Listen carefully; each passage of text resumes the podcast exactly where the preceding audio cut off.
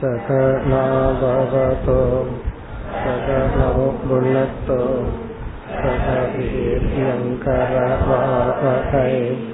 तेजस्विनावदीतमस्तु मा विद्विषावहैः ॐ शान्ति शान्ति शान्तिः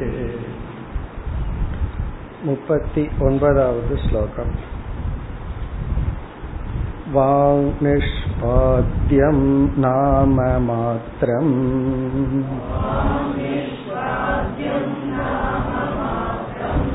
विकारो नास्य सत्यता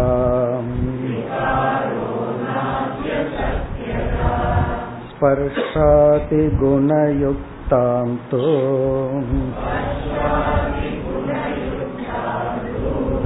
सत्या केवलमृत्तिका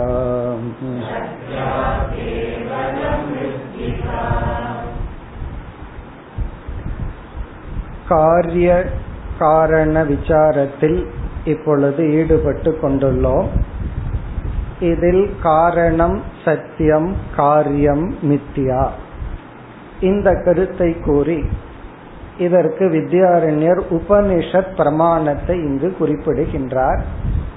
சாந்தோக்கிய உபனிஷத்தில் ஆறாவது அத்தியாயத்தில் சத்வித்யா என்று பிரசித்தமான அங்கு ஒரு விசாரம்.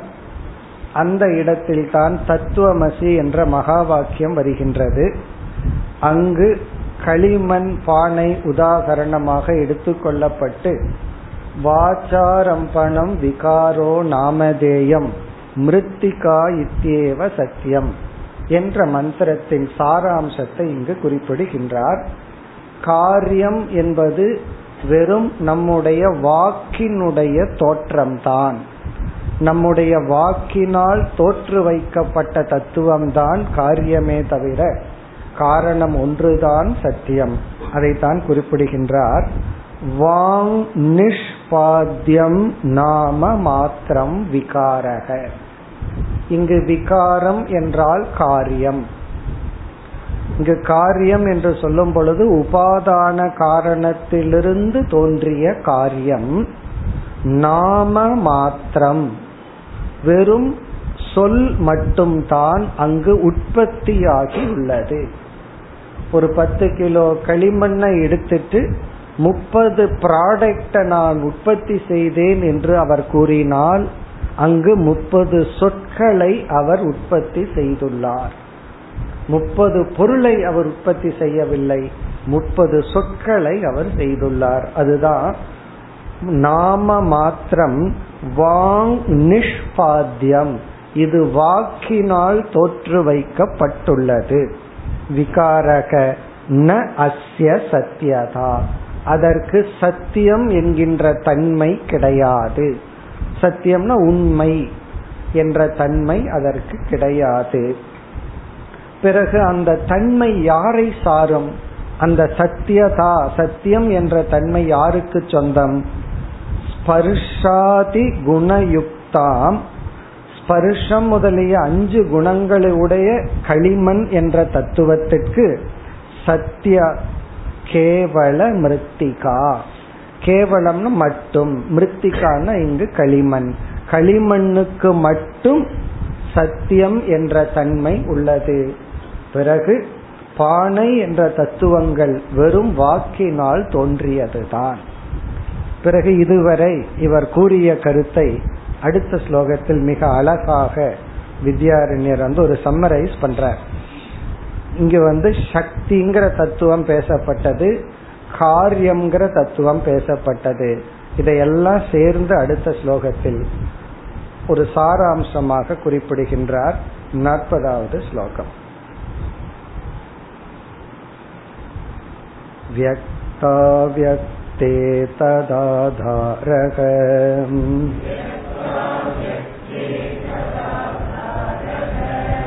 इति त्रिष्वाद्ययोर्दयोः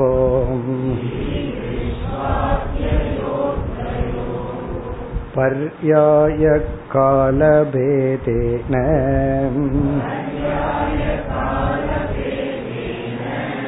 तृतीयस्त्वनुगच्छति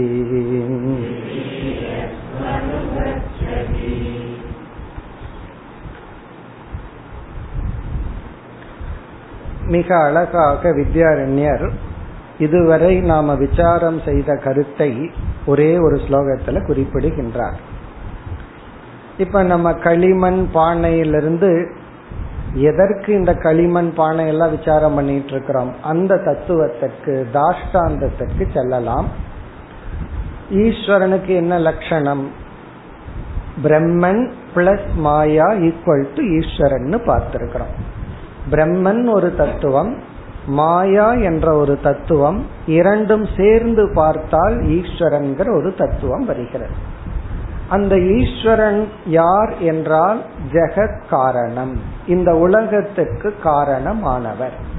இப்ப ஈஸ்வரனுக்கு சாஸ்திரத்துல இரண்டு லட்சணங்கள் அடிக்கடி கொடுக்கப்படும். ஒன்று இந்த உலகத்தை காட்டி இது காரியம் இதற்கு காரணமானவர் ஈஸ்வரன். அப்படி ஒரு ஈஸ்வர அறிமுகம். பிறகு ஈஸ்வரனை பத்தி ஒரு அறிவை கொடுக்கணும்னா பிரம்மன் ஒரு தத்துவம் இருக்கு அதனிடத்துல மாயைன்னு ஒரு தத்துவம் இருக்கு. இரண்டும் சேர்ந்து பார்த்தால் ஈஸ்வரன்கிற தத்துவம். பிறகு இவ்வளவு நேரம் நம்ம என்ன விசாரம் பண்ணணும்? அந்த மாயைன்னு ஒண்ணு இருக்கே அது பிரம்மத்தை போல ஒரு பொருள் அல்ல ஒரு வஸ்து அல்ல. பிறகு அந்த பிரம்மத்திடம் இருக்கின்ற விளக்க முடியாத அனிர்வச்சனீயமான ஒரு சக்தி அப்படின்னு பார்த்தோம். எ பவர் அந்த சக்தி தான் மாயை. அந்த சக்தியானது வெளிப்படும் பொழுது அந்த சக்தி வந்து மேனிஃபெஸ்ட் ஆகும் பொழுது காரியமா ஒன்னு வர்றதுதான் இந்த உலகம். இப்ப மாயா என்ற சக்தி அந்த சக்தி வந்து மூன்று விதம்னு பார்த்தோம். சத்வரஜ சமஸ்து மூணு குணங்களுடைய சக்தி. அது வந்து மேனிஃபெஸ்ட் வெளிப்படும் பொழுது இந்த ஜெகத்தா இருக்கு.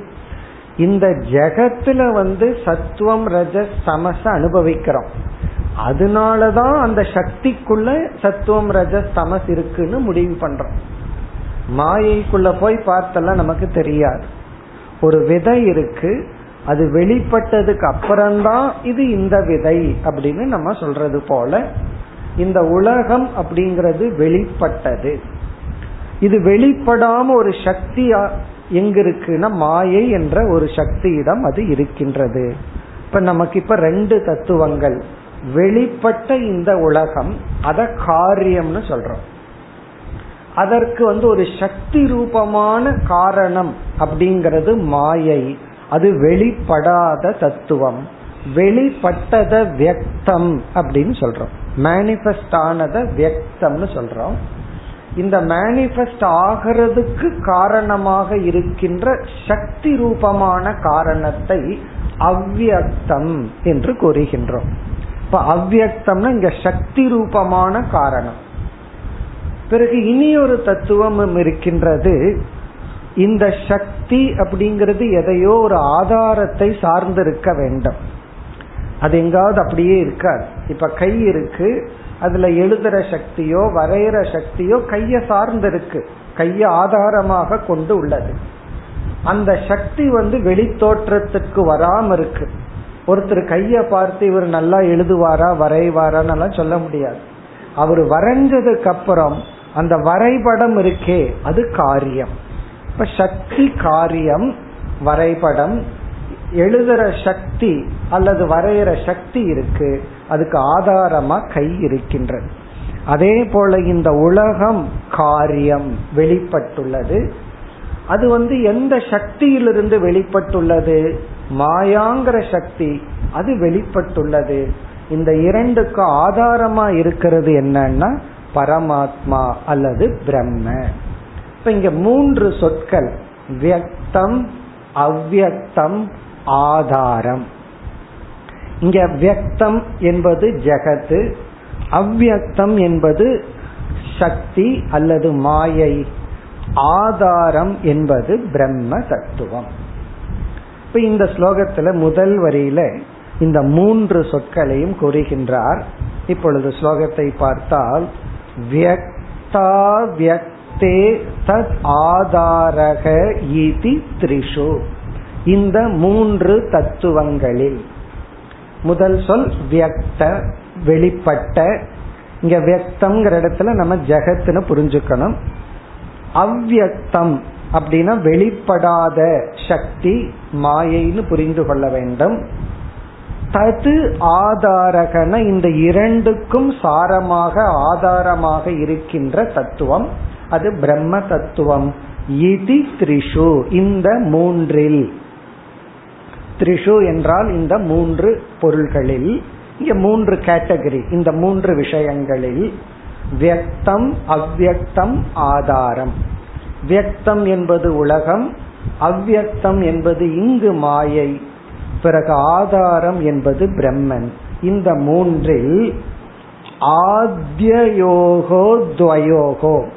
இதில் முரண் முதல் இரண்டு. மூன்று சொல்லிட்டார். வியக்தம் அவ்வியக்தம் ஆதாரம். உலகம் மாயை பிரம்ம. இந்த மூன்றில் ஆத்ய துவயோகோ முதல் இரண்டு. முதல் இரண்டுனா என்ன? ஏன்னா பிரம்மன் கடைசியில் இருக்கு. அப்ப முதல் இரண்டுனா உலகமும் மாயையும் இந்த பிரபஞ்சமும் சக்தியும் அதாவது ஓவியமும் வரைந்த ஓவியமும் அதை அதற்கு காரணமாக உள்ள சக்தியும் கை அல்ல கை வந்து ஆதாரம் சக்தியும் அப்படி புரிஞ்சுக்கணும். அந்த இரண்டும் இரண்டாவது வரியில என்ன சொல்றார்? இந்த ரெண்டுமே ஒன்றுதான் பிறகு ஏன் வியக்தம் அவ்வியக்தம்னு சொல்றோம்னா காலபேதேன. மேனிஃபெஸ்ட் ஆன டைம்ல அது வியக்தம் உலகம்னு சொல்றோம்.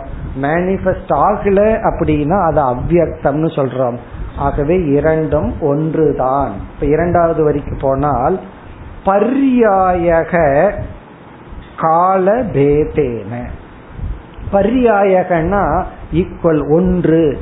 சமம் ஒன்றுதான் வேற்றுமை இல்லை அப்படின்னு அர்த்தம். இப்ப பர்யாய பதம் அப்படின்னு சொன்னா ஒரே அர்த்தம் தான் ரெண்டு சொற்கள் ஒரே ஒரு அர்த்தம் தான் இப்ப ஜலம் தண்ணீர் என்ன சொல்லுவீங்கன்னா? பர்யாய அர்த்தம் அப்படின்னு சொல்ல பர்யாயம் அப்படின்னு சொன்னா இரண்டும் ஒரே ஒரு பொருளை தான் குறிக்குது இரண்டு சொற்கள். அப்படி இங்கு முதல் இரண்டும் பர்யாயம். முதல் இரண்டுன்னு என்ன? உலகமும் மாயையும் ஒண்ணுதான் பிறகு ஏன் உலகம் மாயைன்னு ரெண்டா சொல்றீங்க? காலபேதேன. காலபேதத்தினாலதான் வியக்தம் அவ்வக்தம்னு சொல்றோம். ஏன்னா ஒரு டைம் சிருஷ்டின்னு வரும் பொழுது உலகம் வியக்தம் வருது. அந்த சக்தி வெளிப்படாமல் இருந்தால் வெறும் மாயையாக மட்டும்தான் இருக்கும். அப்ப பர்வியாயக ரெண்டு ஒண்ணுதான் காலபேதேன வியக்தம் அவ்வக்தம்ங்கிற பேர் வந்துள்ளது. ஆனால் இந்த மூன்றாவது கேட்டகரி இருக்கே. திருத்தீயக து அணுகச்சதி திருத்தீயகனா ஆதாரமாக இருக்கின்ற பிரம்ம தத்துவம் அணுகச்சதி எல்லா காலத்திலும் தொடர்ந்துள்ளது. எல்லா இடத்திலும் எல்லா காலத்திலும் அது மாறாமல் அப்படியே உள்ளது. அதனால அது சத்தியம்ங்கிற தத்துவம் இந்த இரண்டும் மித்தியாங்கிற தத்துவம். அப்ப நம்ம இதுவரைக்கும் செஞ்ச விசாரத்துல இரண்டு விதமான மித்தியா தத்துவம். ஒன்று மாயை இனி ஒன்று மாயையினுடைய காரியம். அது என்ன? இந்த உலகம். இந்த உலகமும் மித்தியா இந்த உலகத்துக்கு காரணமான சக்தி ரூபமான காரணமான மாயையும் மித்தியா. இந்த காரணமான மாயைக்கும் உலகத்திற்கும் ஆதாரமாக இருக்கின்ற பிரம்ம சத்தியம். இப்படி நம்ம வந்து சக்தின்னு ஒரு தத்துவத்தை பார்த்தோம். பிறகு காரிய காரண தத்துவத்துக்குள்ள வந்திருக்கிறோம். இனி அடுத்த மூன்று ஸ்லோகங்களில் இந்த காரியம் மித்தியாங்கிறதுக்கு சில கேது சில காரணங்கள் எல்லாம் கொடுத்து விளக்க போற இப்ப நம்ம பார்த்திருக்கிற பார்த்துட்டு வருகின்ற டாபிக் வந்து காரண காரிய விசாரம். இதற்கு முன்னாடி சக்தியை பத்தி பார்த்தோம். இப்ப காரியம் மித்தியா காரணம் சத்தியம். அதுல வந்து காரியம் மித்தியாங்கிறதுக்கு சில காரணங்கள் கொடுக்க போறார். அடுத்த ஸ்லோகத்தில் இருந்து நாற்பத்தி ஒன்று. निस्तत्त्वं भासमानं च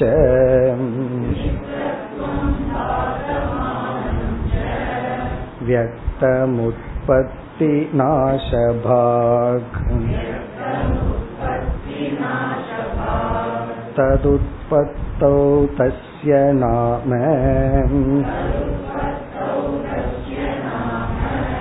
वाचा निष्पाद्यते नृभिः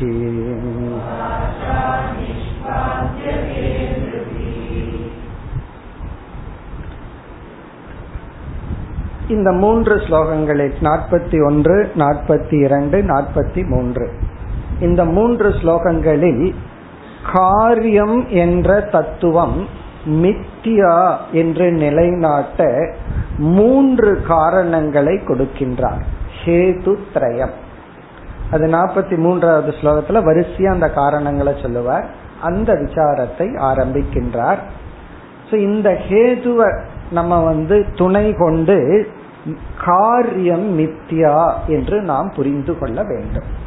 அந்த மூன்று என்ன என்று இந்த ஸ்லோகத்திலிருந்து ஆரம்பிக்கின்றார். இந்த காரியத்தை எப்படி இங்கு அழைக்கின்றார்? தத்துவம் பாசமானம் ச வியக்தம். காரியத்துக்கு இனி ஒரு பெயர் வியக்தம்.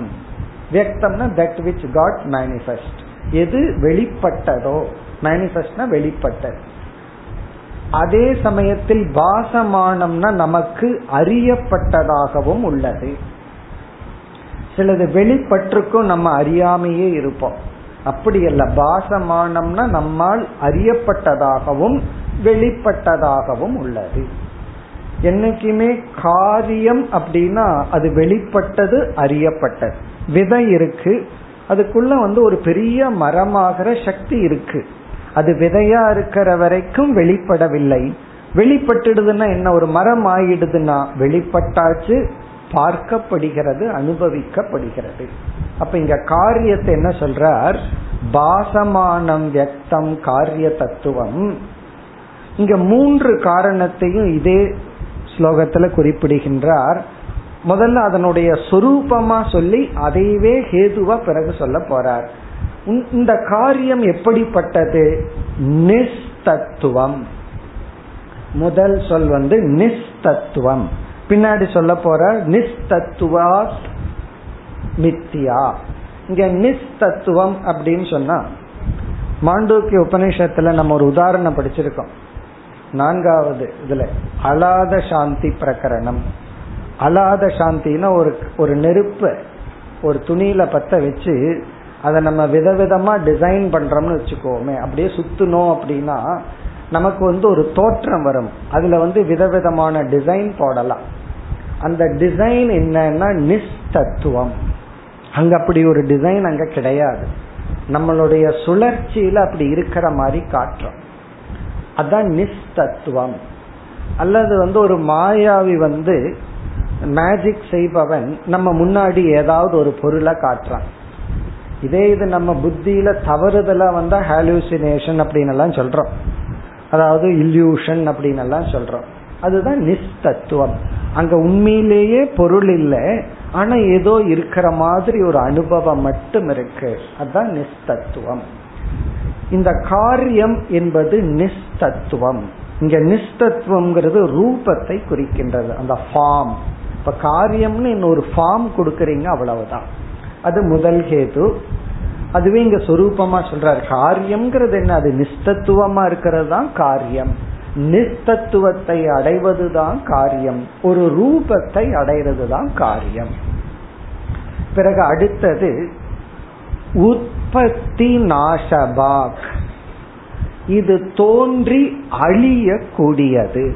உற்பத்தினா இது ஒரு நேரத்துல தோன்றுகிறது. நாசபாக் அப்படின்னா அது அழிவுக்கு உட்பட்டது. இப்ப இரண்டாவது கேது வந்து நாச. நாசகேதுத்வா அது அழிகின்ற காரணமாக இருப்பதனால் மித்தியா உற்பத்தி நாசபாக் பிறகு மூன்றாவது வந்து அது வெறும் வாயினால் வார்த்தையினால் உருவாக்கப்பட்டது. நாம மாத்திரம். அதை இரண்டாவது வரியில சொல்ற தது உற்பத்தோ தஸ்ய நாம வாச்சா நிஷ்பாத்தியதே நிருபிகி நிருபிகி என்றால் மனிதர்களால் வாச்சா நிஷ்பாத்தியதே அது வாக்கினால் படைக்கப்பட்டது உருவாக்கப்பட்டது. அப்ப அங்க என்ன உருவாயிருக்குன்னா வாக்கினால் உருவாகி உள்ளது அதெல்லாம் நம்ம யோசிச்சு பார்க்கணும். யோசிச்சு பார்த்தோம்னா தான் இதனுடைய டெப்த் நமக்கு முதல்ல எக்ஸாம்பிள்ல புரியும். அப்புறம் உதாரணத்துல புரிஞ்சதுக்கு அப்புறம் எங்கெல்லாம் நமக்கு சம்சாரம் வருதோ அங்கெல்லாம் அதை அப்ளை பண்ணி பார்க்கணும். இது வெறும் வார்த்தையினால தோன்றியதுதான். உண்மையிலேயே அங்கு கிடையாது. தது உற்பத்தவ் அதனோட தது உற்பத்தவ்னா இந்த காரிய உற்பத்திங்கிற விஷயத்துல தஸ்ய நாம. அது வெறும் சொல் தான் வாச்சா நிப்பாத்தியதே அது நம்முடைய வாக்குனாலதான் தோன்றி உள்ளது அப்படி இங்க மூன்று ஹேது. ஒன்று வந்து நிஷ்தத்துவம் இரண்டாவது வந்து அழியக்கூடியது நாசஸ்வரூபம் மூன்றாவது வந்து நாம மாத்திரம். அது வெறும் பெயர் தான் இந்த நேம் சேக் அப்படின்னு சொல்லுவோமே. வெறும் வாய் தான் வெறும் வார்த்தை தான் சொல்றமே அதுதான். இந்த உலகமே வெறும் வார்த்தை தான் அதனால சில வேற சில இடங்கள்ல எல்லாம் there was a word the word was with god அப்படின்னு எல்லாம் சொல்லுவாங்க. ஒரு சொல் இருந்தது பகவான் கிட்ட அந்த சொல்லை எடுத்து விட்டாரா அதுதான் இந்த உலகம். அந்த சொல்ல பேசாம வச்சிருந்தாருன்னா மாயையோட சும்மா இருக்காருன்னு அர்த்தம் பிரளயம். அந்த சொல்லு சொல்லும் பொழுது இந்த உலகம். அதே போல பூர்புவ சுவக அப்படிங்கறதெல்லாம் ஜஸ்ட் பிரம்மன் வந்து அந்த ஒரு வார்த்தையை சொன்ன உடனே சிருஷ்டி வந்தாச்சு. இப்ப அங்கேயே என்ன சொல்லப்படுதுன்னா ஜஸ்ட் ஒரு சவுண்டு போடுற அவ்வளவுதான். சில பேர் சவுண்டு போட்டா சும்மா இருக்காங்கல்ல. அப்படி ஒரு சத்தம் போடுறார். பகவானுடைய ஒரு சவுண்டு தான் இந்த உலகம். இப்படி வந்து இந்த ஸ்லோகத்தில் மூன்று காரணங்களை கூறி அடுத்த ஸ்லோகத்துல வந்து அது வெறும் நாம மாத்திரம் என்பதை சற்று விளக்குகின்றார் வெறும் வாய்தான் அப்படிங்கறத விளக்குகின்றார் எது நீ காரியம் காரியம் ஏதோ வந்துடுச்சு வந்துடுச்சுன்னு சொல்றையே அது வெறும் சவுண்டு தான் அங்க வந்திருக்கு அதை விளக்குகின்றார் நாற்பத்தி இரண்டாவது ஸ்லோகம் व्यक्ते नष्टेऽपि नामैतत्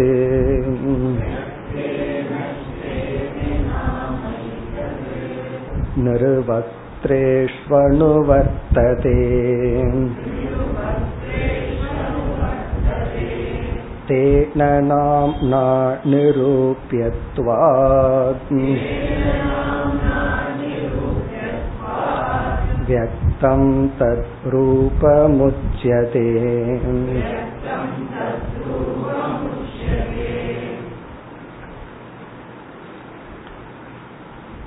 மிக எளிமையான லாஜிக்ல வித்யாரண்யர் சொல்றார் களிமண்ணில இருந்து கொஞ்சம் பானைகள் இங்க வந்திருக்கு. ஆக்சுவலி வந்தது என்ன அப்படின்னா சில சொற்கள். ஒரு ஆங்கிள் ஒரு கோணத்துல அங்க சில சொற்கள் தான் உருவாயிருக்கு. அது எப்படி நீங்க நிரூபிக்கிறீர்கள் அப்படின்னா அந்த பானைய உடைஞ்சதுக்கு அப்புறம் அந்த சொல் இருந்துட்டே இருக்கு.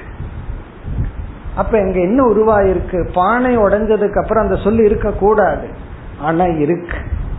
வேறொரு உபனிஷத்துல வந்து ஒரு ஜீவனை வந்து பதினாறு பார்ட்டா பிரிச்சு அதுல ஒரு பார்ட் அவன் இறந்ததுக்கு அப்புறம் கொஞ்ச நாள் தொடரும்.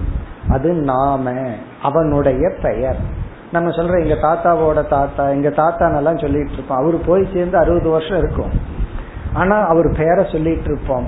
அவர் பேர்ல ஏதாவது ஒரு வீடு வச்சிருப்போம் அல்லது பேரனுக்கு பேரை வைப்போம்.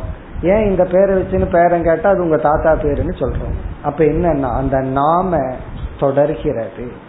அந்த பொருள் அந்த ரூபம் போனாலும் அந்த நாமம் தொடர்கிறது. ஏன்னா அது வாயில தோன்றியது வாயில தொடர்ந்து கொண்டு இருக்கின்றது அங்கு எந்த பொருளும் புதிதாக உருவாக்கப்படவில்லை.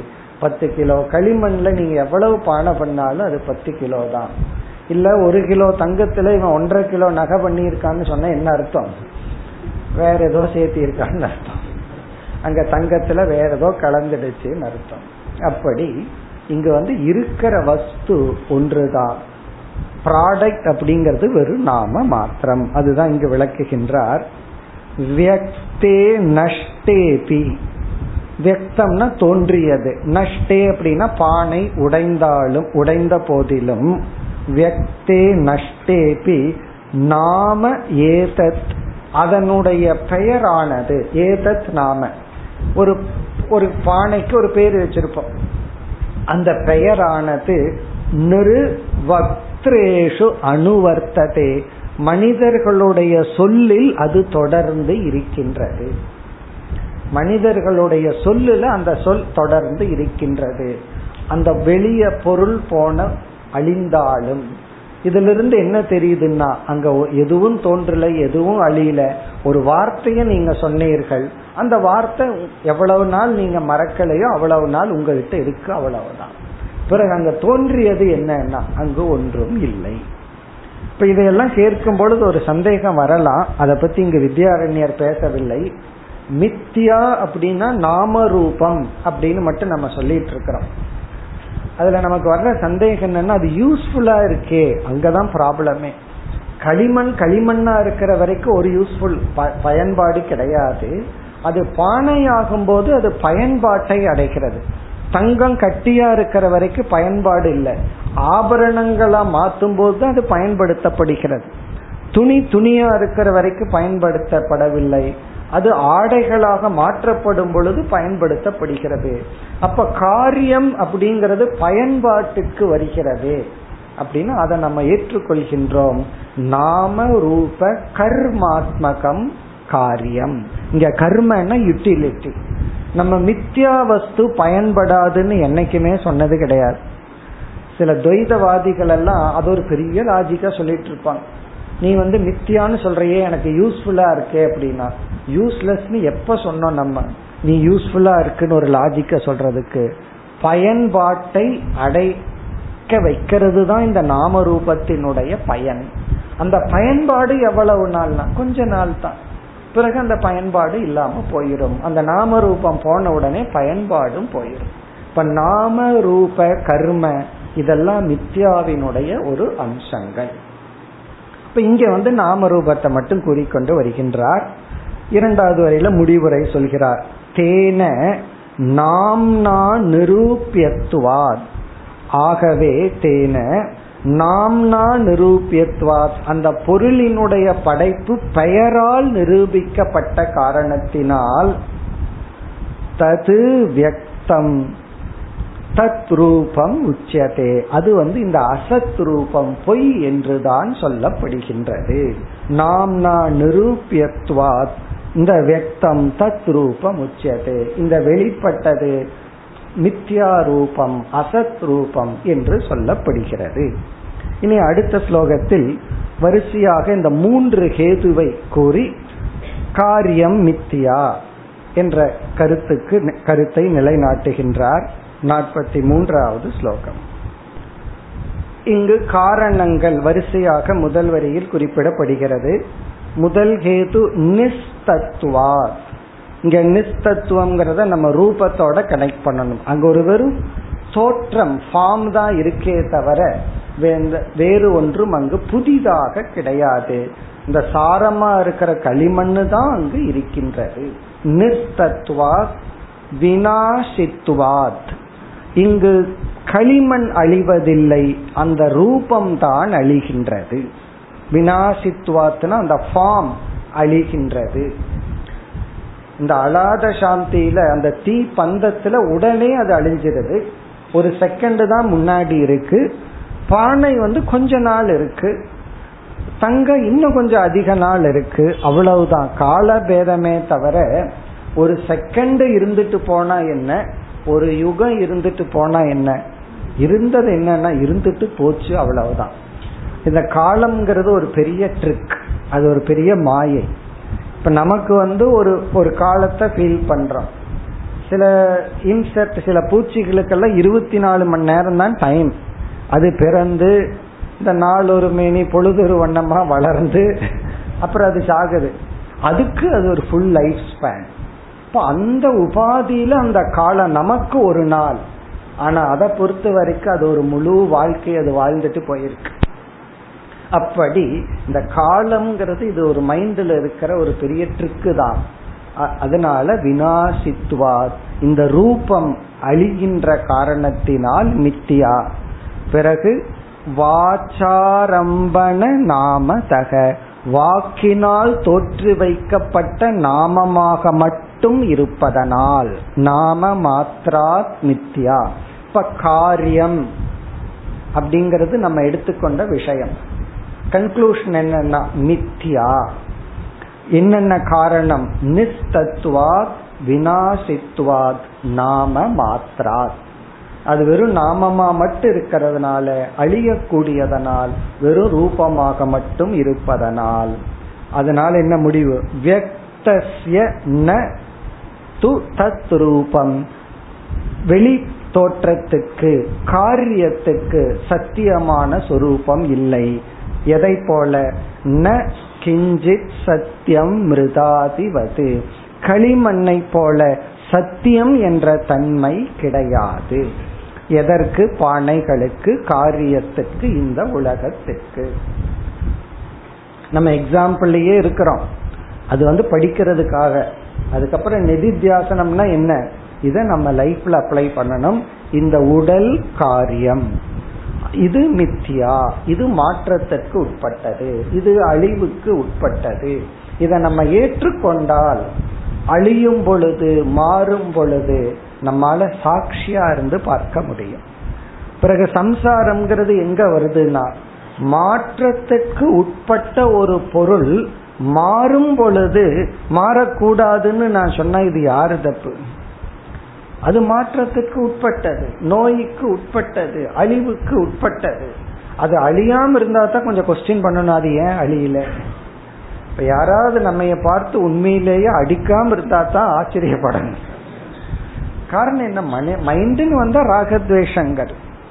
அப்போ நம்ம சர்வைவ் ஆகிற ஒவ்வொரு செகண்டும் மிராக்கிளா பார்க்கணும். எப்படி இருக்கிறோம்? யோசிச்சு பார்த்தா அதுதான் அதிசயம்.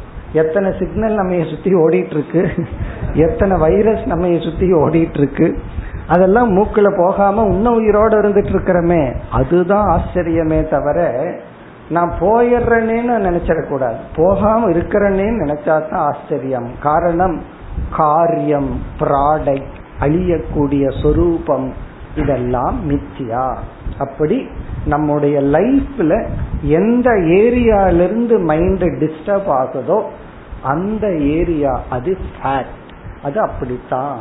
அப்படிங்கிறத புத்தி பூர்வமாக புரிந்து கொண்டு அதை மனப்பூர்வமாக ஏற்றுக்கொள்ளும் பக்குவம் தான் நிதித்தியாசம் இந்த கிளாஸ்ல வந்து நம்ம புத்தி பூர்வமா புரிஞ்சுக்கிறோம்.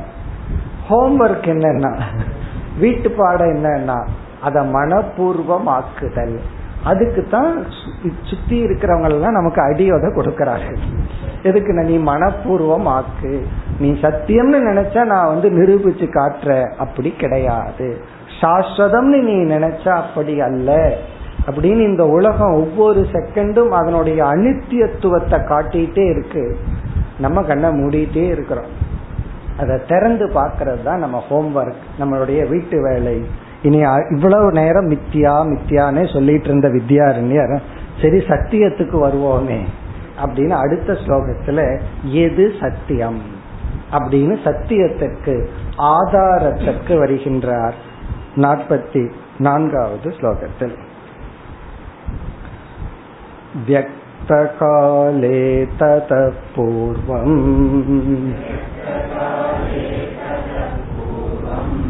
ऊर्ध्वमप्येकरूपभागम् स तत्त्वमविनाशं च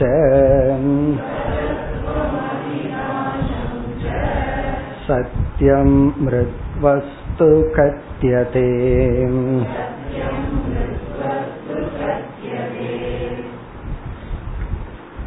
இந்த ஸ்லோகத்தில் சத்தியத்தினுடைய லட்சணத்தை குறிப்பிடுகின்றார். இவ்வளவு நேரம் மித்தியாவினுடைய காரியத்தினுடைய சுரூபத்தையே பார்த்துட்டு வந்தோம். இனி வந்து சத்தியத்தினுடைய சுரூபம் என்ன? எது சத்தியம்? சரி இதெல்லாம் அசத்தியம் மித்தியா எதை நம்ம சத்தியம்னு சொல்லலாம்? அதற்கு இங்கு விளக்கம் கொடுக்கின்றார். முன்ன மூணு ஹேது பார்த்தமே அதை தலைகீழ திருப்பி போட்டா அது சத்தியம். அந்த மூணு ஹேது எங்க இல்லையோ அது சத்தியம். அதைத்தான் கூறுகின்றார். வியக்த காலே வியக்த காலம்னா வெளிப்பட்டுள்ள காலத்தில் பிரசன்டென்ஸ் வியக்த காலம்னா நிகழ்காலம். ததக பூர்வம் அதாவது நிகழ்காலத்துக்கு முன்னாடி. அப்படின்னா அது என்ன காலம்? இறந்த காலம் பாஸ்டன்ஸ் ஊர்துவம் பிறகு ஃபியூச்சர் டென்ஸ் எதிர்காலம் ஊர்துவம் பிறகு. அதாவது களிமண் அதிலிருந்து பானைகள் வருகிறது.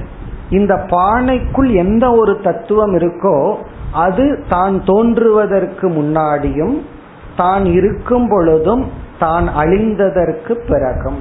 இந்த பானைக்கு பிறகும் ஏக ரூபபாக் எந்த ஒரு தத்துவம் ஊடுருவி உள்ளதோ எது இளையோடி உள்ளதோ அப்படின்னு என்ன அர்த்தம்? மூன்று காலத்திலும் எது மாறாமல் இருக்கின்றதோ. ஏக ரூபபாக் அப்படின்னா எந்த ஒரு தத்துவம் அவ்விதமாகவே உள்ளதோ மாற்றம் அடையாமல் உள்ளதோ. முன் இப்பொழுது பின். இந்த மூன்று காலத்திலும் பிறகு ச தத்துவம் இரண்டாவது வரையில் ச தத்துவம்னா அது வெறும் ஒரு உருவம் அல்ல வெறும் ஒரு தோற்றம் அல்ல வெறும் ஒரு காட்சி அல்ல. ச தத்துவம்னா ஒரு வஸ்து. ஒரு தத்துவத்துடன் கூடியது ஒரு வஸ்துவாக இருப்பது. அவிநாசம் அதே சமயத்தில் அழியாமலும் இருக்கின்றது. அழிவில்லாமலும் ஒரு தத்துவமாகவும் மூன்று காலத்திலும் எது இருக்கின்றதோ தது சத்தியம் அதுதான் சத்தியம். இப்ப சத்தியத்துக்கு லட்சணம் வந்து திரிகாலே அபி திஷ்டதி இது சத்துன்னு பார்த்தோம். அதே தான் முதல் வரியில சொல்றார். மூன்று காலத்திலும் மாறாமல் பிறகு ஒரு தத்துவமாக ஒரு உருவமாக மட்டும் இல்லாமல் ஒரு வஸ்துவாக அழிய அழியாமல் எது இருக்கின்றதோ அது சத்தியம். மிருத் வஸ்து கத்தியதே. இந்த உதாகரணத்தில் களிமண் சத்தியமாக பேசப்படுகிறது. கத்தியதேன கூறப்படுகிறது விளக்கப்படுகிறது. எது? சத்தியம் மிருத் வஸ்து மிருத் என்கின்ற வஸ்து. இப்ப இந்த பகுதியில நம்ம ஐம்பத்தி மூணாவது ஸ்லோகம் வரைக்கும் நம்மளுடைய டாபிக் வந்து காரண காரிய விசாரத்துல காரியம் மித்தியா காரணம் சத்தியம். எப்படிப்பட்ட காரணம் சத்தியம்? உபாதான காரணம் சத்தியம். சக்தி ரூபமான காரணமும் மித்தியா. அதத்தான் நம்ம மனசுல பதிய வச்சுக்கணும். இப்ப நமக்கு இரண்டு காரணங்கள்.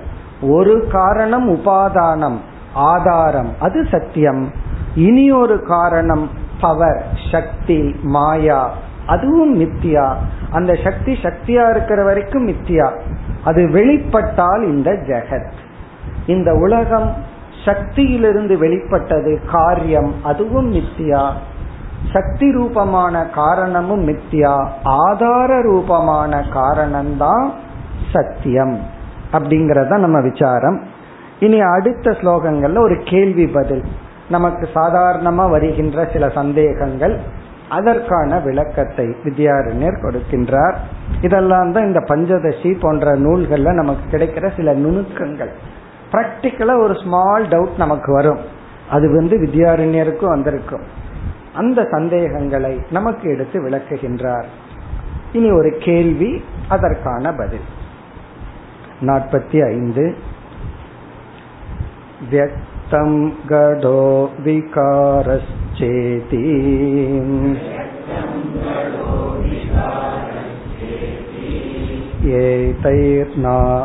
एतैर्नामभिरीरितः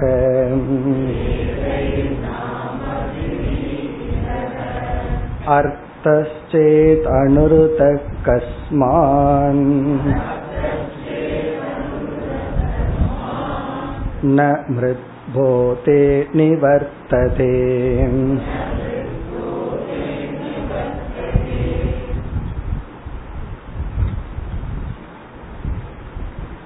காரியம் தோற்றம் மித்தியா என்றால் நம்ம வந்து மித்யாவுக்கு சில லட்சணங்கள் பார்த்திருக்கோம் ஞான நிவர்த்தியத்துவம் எது ஞானத்தால் நீங்குகின்றதோ அது மித்தியா. அறிவு வந்தா அது அங்க இருக்கக்கூடாது. அது மித்தியா. இப்ப அறிவு வராத வரைக்கும் தான் அது இருக்காங்க. இப்ப வீட்லயே பல பேர் அறிவு வராததுனாலதான் இருக்காங்க. இல்ல நம்ம அங்க இருக்கிறதுக்கே அவங்களுக்கு அறிவு வராததுனால. அறிவு வந்துட்டு அனுப்பிச்சு விட்டுருவாங்க. அப்படி அறிவு வராத வரைக்கும் அங்க எக்ஸிஸ்டன்ஸ் அறிவு வந்துட்டு அது அங்க இருக்காது. ரமண மகரிஷி சொல்ற எக்ஸாம்பிள் இந்த கல்யாண மண்டபத்துல அந்த காலத்துல ஆறு நாள் நடக்கும். ரெண்டு வீட்டுக்கு சொந்தம் இல்லாதவன் உள்ள விளையாடிட்டு இருப்பான். ரெண்டு பேர்த்துக்கு அறிவு வந்துட்டு அங்க ஆள் இருக்காரு. ரெண்டு பேரும் சேர்ந்து விசாரம் பண்ண ஆரம்பிக்கிறாங்க. அவர் உங்க ஆளா இவர் உங்க ஆளான்னு பேச ஆரம்பிச்சிட்டாங்கன்னா இதை அவன் நோட் பண்ணிட்டான்னா அவன் ஓடி போயிடுவான். அப்ப அவனோட எக்ஸிஸ்டன்ஸுக்கு என்ன காரணம்னா அறியாமை தான் காரணம். அறிவு வந்துட்டா அங்க அவனால இருக்க முடியாது. இப்ப அறிவு வராத வரைக்கும் தான் எல்லா விளையாட்டுகளும். அப்படி சில பார்ட்னர்ஷிப் பிசினஸ்ல எவ்வளவு நாள் போகுதுன்னா அறிவு வராத வரைக்கும் நம்ம ஏமாத்துறாங்கிற அறிவு வந்துட்டு அங்க அது இருக்காது. இது நம்முடைய அனுபவம். இப்ப நம்ம வந்து கயிற்றுல பாம்பை பார்க்கிறோம். கயிற்றை பற்றி அறிவு வந்தவுடன் பாம்பு வந்து காணாம போயிருது. பிறகு நமக்கு அந்த பயம் போயிருது.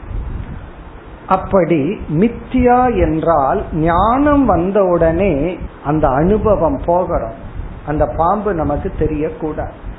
கனவு மித்தியா. ஜாகிரத அவஸ்தைக்கு வந்த உடனே அந்த கனவு பொருள்கள் போகிறது. ஆனா ஜாகிரத அவஸ்தை மித்தியா மித்தியான்னு சொல்லிட்டு இருக்கிறமே ஜாகிரத அவஸ்தை அப்படியே இருக்கு. போக மாட்டேங்குது. அறிவு வந்தாச்சு. சும்மா மித்தியா மித்தியான்னு சொல்றோம். அதனாலதான் சில பேர் இந்த யோகா பிலாசபி வந்ததனுடைய காரணமே எனக்கு இந்த உலகம் தெரிஞ்சிட்டு இருக்கிற வரைக்கும் நான் சம்சாரியா தான் இருக்கேன். அப்ப சமாதின்னு ஒரு அவஸ்தையில போய் நான் இருக்கணும். இந்த உலகம் எனக்கு தெரியக்கூடாது. யாரு பேசுறது எனக்கு காதலையே கேட்க கூடாது நீ பேசுற நான் கேட்கிறேன் அப்ப நான் சம்சாரி. இப்படி ஒரு பிலாசபி இருக்கு. நம்மை அறியாமல் நமக்குள்ளேயே அப்படி ஒரு எக்ஸ்பெக்டேஷன் இருக்கு. சில பேர் வந்து நான் சம்சாரத்தில் இருக்கிறேன். அதாவது எத்தனையோ ப்ராப்ளம் நம்ம சுத்தி இருந்து எத்தனையோ பொறுப்புகள் நமக்குள்ள இருந்தா நம்ம ஏதோ முக்தி அடையல நம்ம பந்தத்தில் இருக்கிறோம் அப்படிங்கிற எண்ணம் நமக்கு இருக்கு. அப்ப பந்தத்திலிருந்து விடுதலைனா எனக்கு எந்த பொறுப்பு இருக்கக்கூடாது நான் ஃப்ரீயா இருக்கணும். என்னைய சுத்தி எந்த ப்ராப்ளம் இருக்கக்கூடாதுன்னு நம்ம நினைக்கிறோம். அதுதான் சம்சாரமே.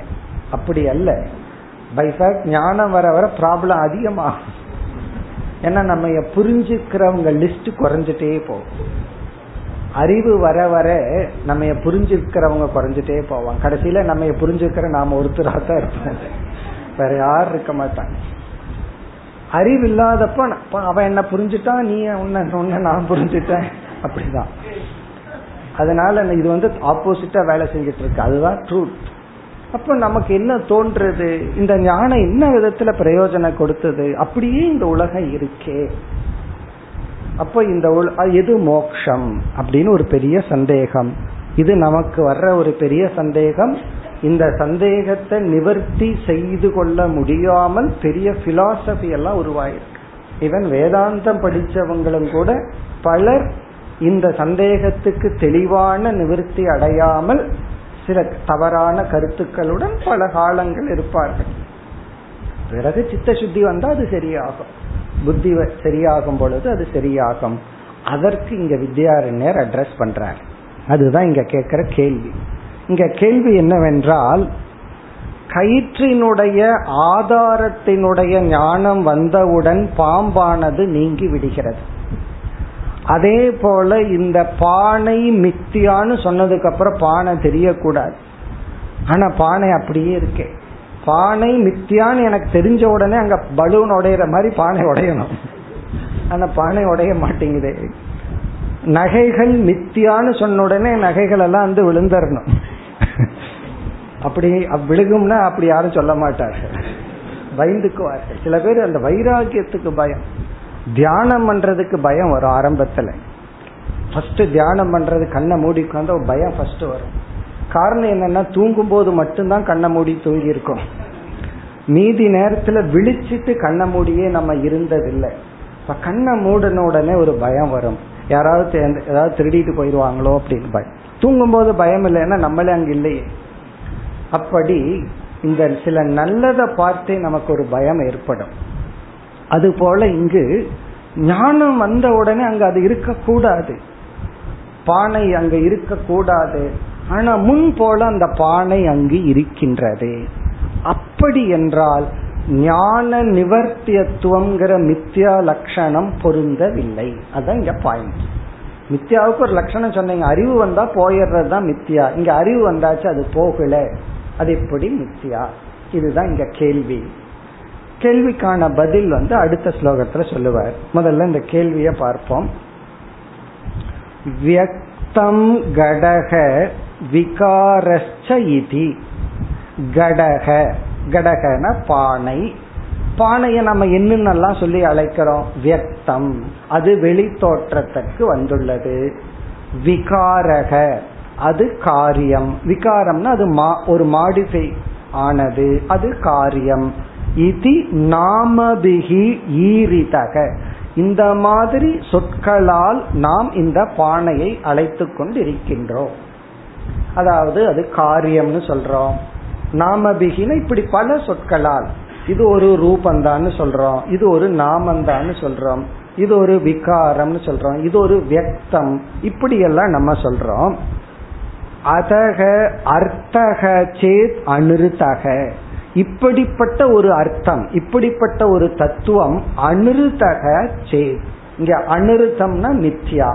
இப்படி ஒரு தத்துவம் பொய் என்றால் நாம வந்து வியக்தம் வெளிப்பட்டுள்ளது விகாரக காரியம் கடக பானை இப்படியெல்லாம் சொற்களால சொல்கின்ற இந்த அர்த்தக இப்படி ஒரு தத்துவம் இப்படி ஒரு பிரின்சிபிள் அனிருத்தக சே அது பொய்யாக இருந்தால் கஸ்மாத் என்ன காரணத்தினால் மிருத் போதே களிமண்ணை பற்றிய அறிவை அடைந்தவுடன் ந நிவர்த்ததே அது நீங்கவில்லை.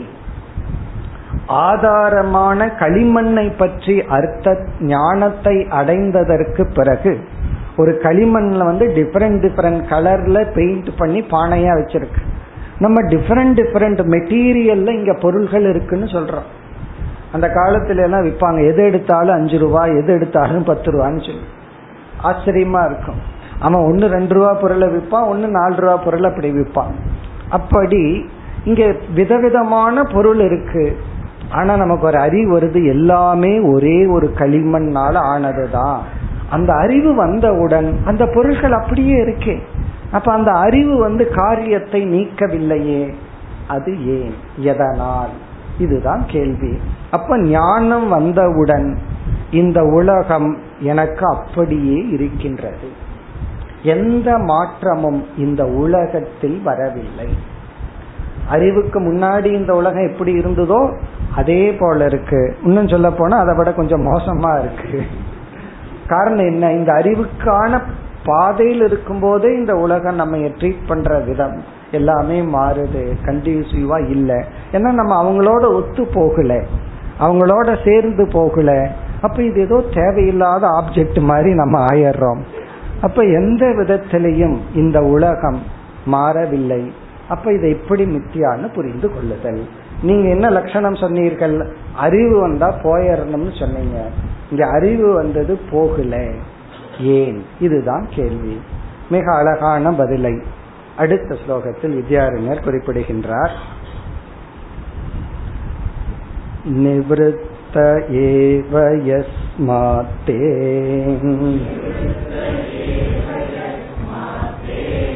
தத்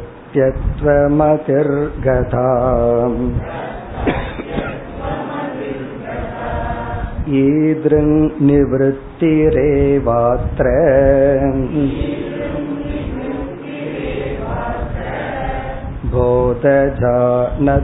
बोधजानत्वभासनम्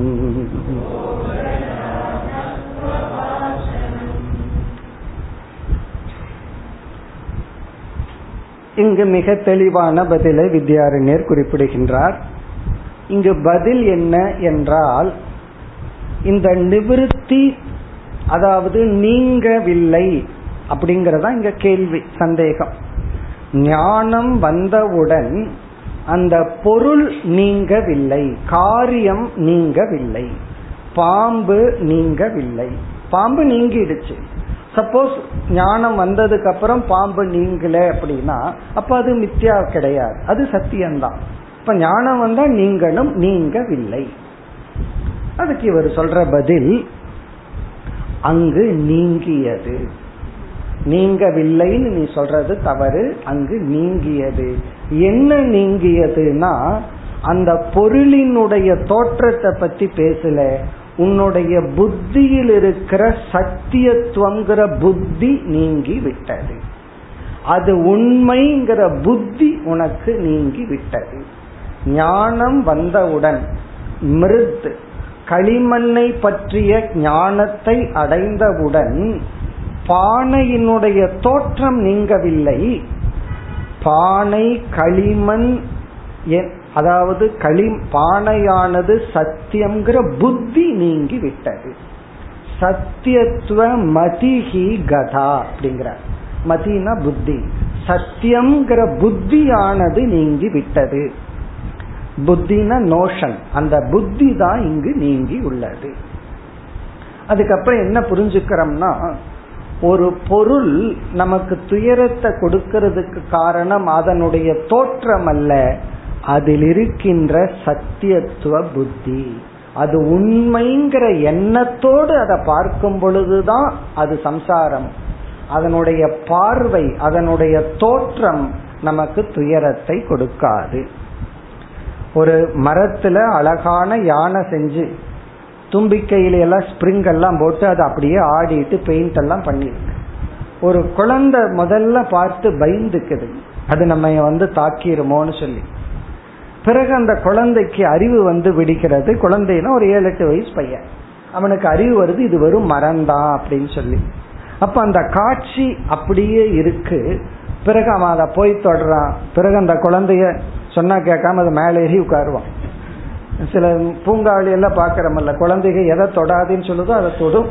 அதுல மேலேறி எல்லாம் உட்கார்ந்துக்கும் இப்ப முன்ன பார்த்து பயந்த குழந்தை அது மேல உட்காருவன்னு அம்மாட்ட சொல்லிட்டு அடம் பிடிக்குது. காரணம் என்ன? அந்த பயம் போயாச்சு. பயம் போயிடுச்சு அப்படின்னா அந்த விஷன் போச்சான்னா அந்த பா அந்த யானை யானையாவே இருக்கு. பிறகு சத்தியத்துவ மதிஹி கதா. அது சத்தியம் என்கின்ற புத்தியானது நீங்கி விட்டது.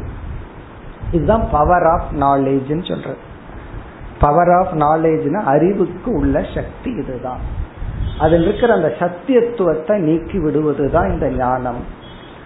இந்த இடத்துல தான் சாஸ்திரத்துல ஒன்றை நாம் இனி ஒன்றாக பார்ப்பதை பிரமான்னு சொல்லி சொல்றோம். தப்பா பார்க்கிறோம். அந்த பிரமையர் இரண்டா பிரிக்கிறோம். சோபாதிக பிரமா நிருபாதிக பிரமான்னு இரண்டாக பிரிக்கப்படுகிறது. நிருபாதிக பிரமா அப்படின்னா அறிவு வந்தவுடன் தோற்றமும் சேர்ந்து போயிடும் அறிவு வர்ற வரைக்கும் அது தோன்றிட்டு இருக்கும் அறிவுடன் அந்த காட்சியும் சேர்ந்து போயிட்டா நிருபாதிக பிரமா. அது கயிற்ற பாம்பா பார்க்கிறோம். கயிறை பார்த்த உடனே பாம்பு உடனே போயிரும்.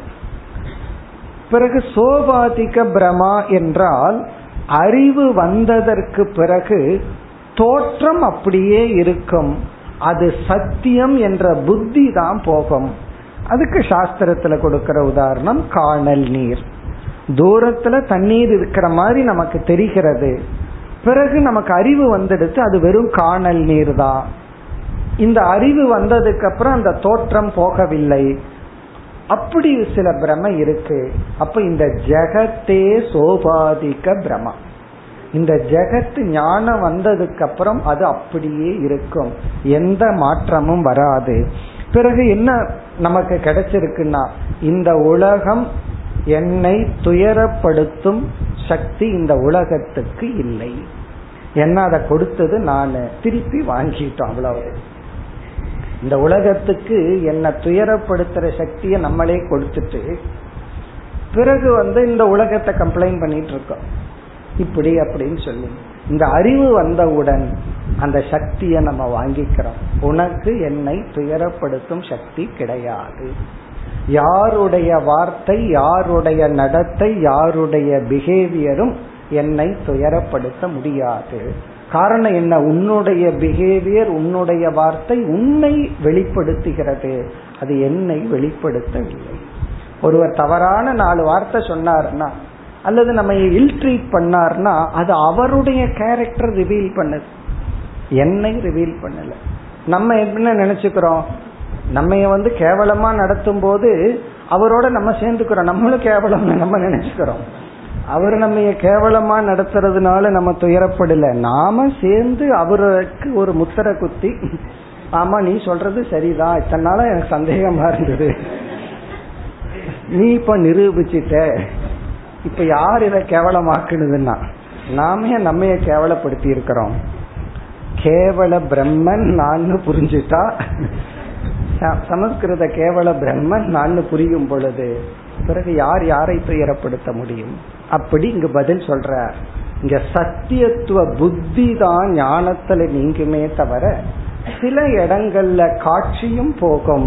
சில இடங்கள்ல அந்த காட்சி இருக்கும். பை ஃபேக்ட் அந்த காட்சி இருக்கிறது தான் அழகு. அதுதான் ஏஸ்தட்டிக் சென்ஸ் சொல்றது. அது இருந்துட்டு போகட்டுமே. பொய்யானதுக்கு அப்புறம் பொய்ய பாக்குறதுல தானே நமக்கு அவ்வளவு சந்தோஷம். எல்லாத்துக்கும் ஏன் சீரியலும் சினிமாவும் பிடிக்குது? பொய்ய பாக்குறதுல தான் அவ்வளவு சந்தோஷம். அது நம்ம வீட்டுல நடக்கட்டும். அங்க நடக்கிறதெல்லாம் நம்ம வீட்டுல நடக்கட்டும். நம்மளால அதை ஜீர்ணிச்சுக்க முடியாது. அதே இது டிவியில நடந்துச்சுன்னா சில பேருக்கு பேய் படம் பாக்குறதுக்கு பிடிக்கும். அது டிவியில் இருக்கிற வரைக்கும். அது வீட்டுக்குள்ள வரக்கூடாது. அப்படி பொய்மை அது பொய் என்றால் அழகு. அது புரியாதவில்லை என்றால் அது சம்சாரம். அதைத்தான் பதிலாக கூறுகின்றார். அடுத்த வகுப்பில் பார்ப்போம். ॐ पूर्णमदपूर्णमिदं पूर्णापूर्णमुदच्छते पूर्णस्य पूर्णमादाय पूर्णमेवावशिष्यते ॐ शान्ति शान्ति शान्तिः